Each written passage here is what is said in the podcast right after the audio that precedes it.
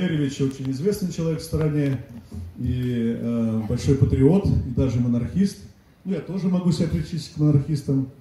Э, и вот тот небольшой ролик в том числе, да, в большой-большой огромной работе э, вот этого телеканала и э, вот этого э, порта, э, так сказать, э, интернет-порта э, «Царьград» мы видели только что э, перед началом нашей работы. Спасибо. Спасибо, Ваше Высокопреосвященство. Э, дорогие коллеги, э, я рад, что я наконец здесь у вас. Владыка приглашает меня третий подряд э, форум. А, но вот все как-то не получалось. Слава Богу, наконец получилось. Несмотря на ковид, а, потому что мы же не знаем, сколько он продлится, и надо все-таки успеть собраться.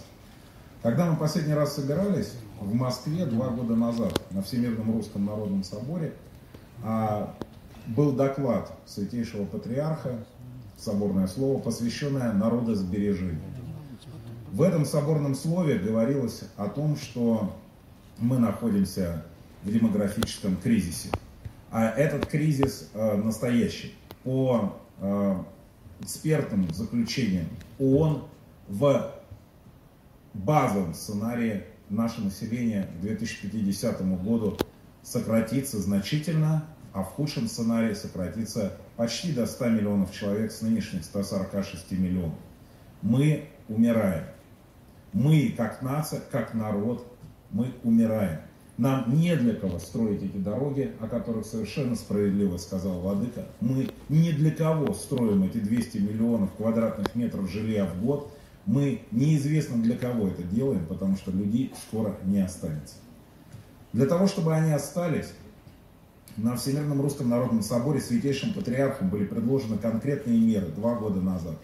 Мы благодарны президенту и правительству, что большинство этих мер были приняты.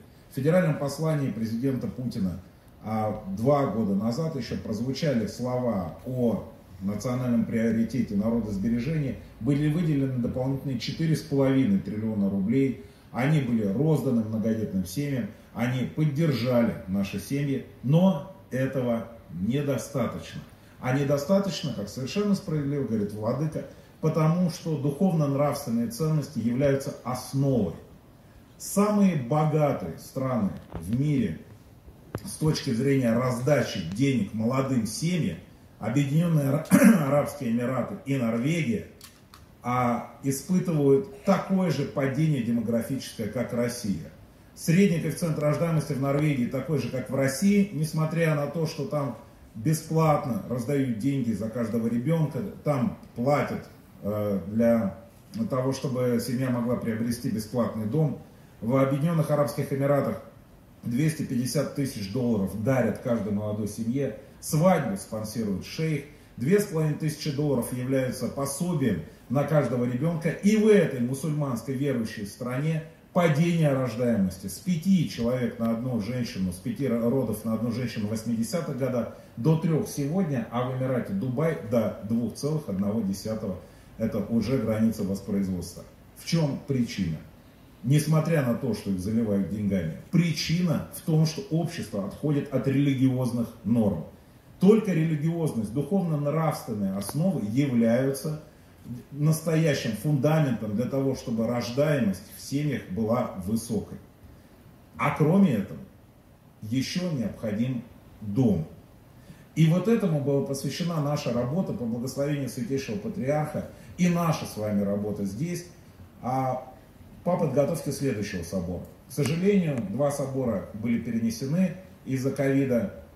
А нами подготовлен доклад, нами это более 200 экспертами – работающими в Всемирном Русском Народном Соборе, в четырех комитетах.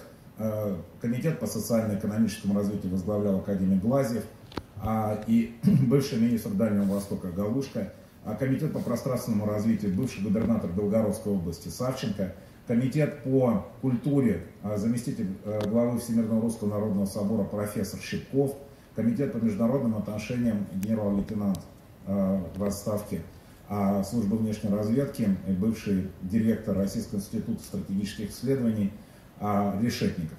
Вот эти все комитеты, они вместе создали первую в России, по благословению Святейшего Патриарха, первую в России стратегию развития России, первый образ будущего, подготовленный не либеральными глобалистами.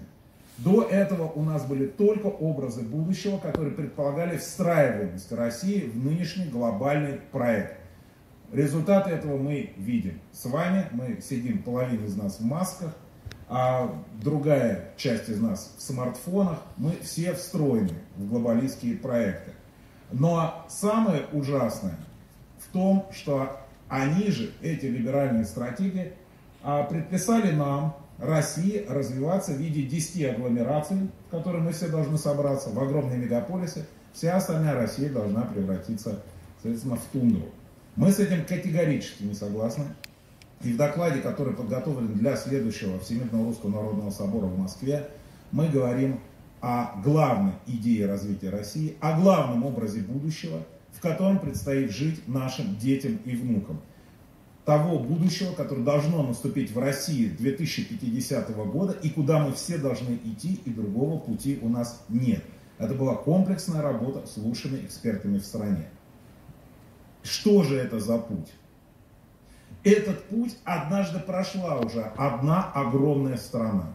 Она уже осуществила этот демографический подъем, переломила кризис и вышла на повышение своей рождаемости в два раза. Это было в современной истории. Страна называется Соединенные Штаты Америки. Время 30-50-е годы 20 века.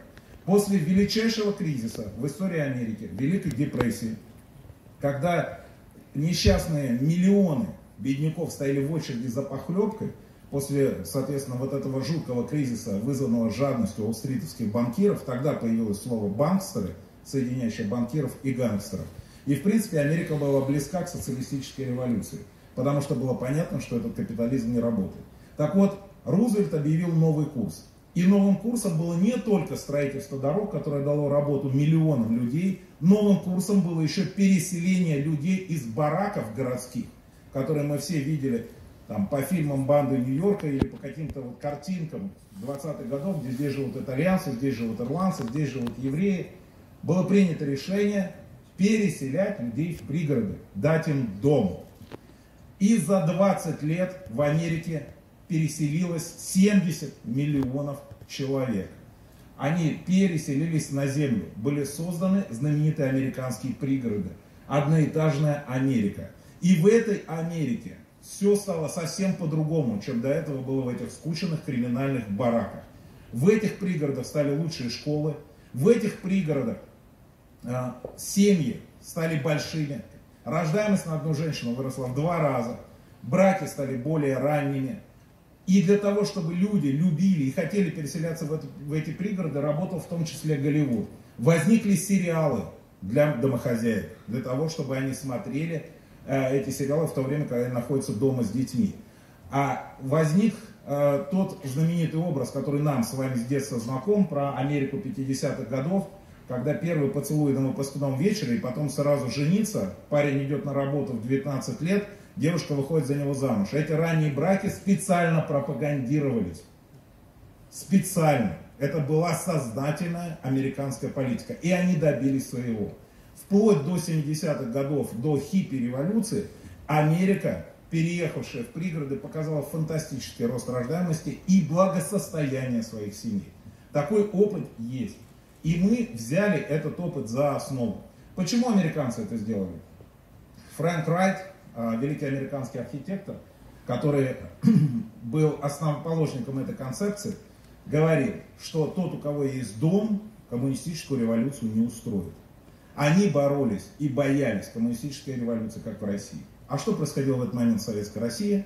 Никита Сергеевич Хрущев, наоборот, вывез всех из своих домов в город. Там построили хрущевки, панельные дома, в котором большинство из нас родилось и выросло. В результате рождаемость в Советском Союзе упала до запредельно низких значений, где она находится и сейчас. Почему? А потому что за последние 30 лет ничего не изменилось. У нас не появилось индивидуальное жилье. У нас у всех есть квартиры и дачи. Дачки могут быть маленькие. Но мало кто живет в своем доме. Для того, чтобы изменить ситуацию, первое, нужно духовно-нравственное основа. Без этого никуда. Я для этого вам рассказал про Эмираты. А второе, нужны материальные условия. И материальные условия это не просто деньги, это дом. Должен быть дом. И дом в случае, если женщина родила трех детей, бесплатный. Потому что она сделала для государства гораздо больше, чем она сделала за свою карьеру бухгалтера. Потому что эти трое детей, по расчетам, например, Евгения Степановича Савченко, каждый принесут в ВВП России, если уж мы говорим про экономику, порядка 60 миллионов рублей за свою жизнь. Что, эта семья недостойна, чтобы ей подарили дом 6 миллионов рублей? Это прямая экономическая выгода, если мы все считаем на деньги. А безусловно, не все надо считать на деньги. Как правильно сейчас сказал Владыка, правительство у нас подготовило 42 сейчас проекта, национальных проекта развития. Вы думаете, у них есть демографическое обоснование этих проектов? Нет. Там есть только экономическое обоснование. А должно быть демографическое. Это было частью того, что мы обсуждали на прошлом соборе и того, что мы адресовали в правительство. Так же, как у каждого закона, подзаконного нормативного акта есть технико-экономическое обоснование, финансовое обоснование, должно быть демографическое обоснование. К чему приводит тот или иной закон? Зачем нам повышение производительности труда, который в данной конкретной местности тысячу человек оставит без работы? Для чего? С демографической точки зрения это правильное решение или нет? А зачем нам, чтобы эта э, производительность труда выросла, а мы потом не знали, что делать с тысячу семей? Вот это все и есть политика, направленная прежде всего на народосбережение и рост народонаселения. Вот это расселение наших семей, расселение нас назад на землю или вперед в пригороды и есть главная цель и есть основа молодежной политики. Ковид нам помог. Оказалось, что 30% людей, выехавших из своих контор и офисов, могут продолжать оставаться дома. Современная экономика так устроена, что они могут работать на удаленке. А это значит аргумент 20 века, когда строили гигантские заводы и надо было жить в скученных городах, больше не работает.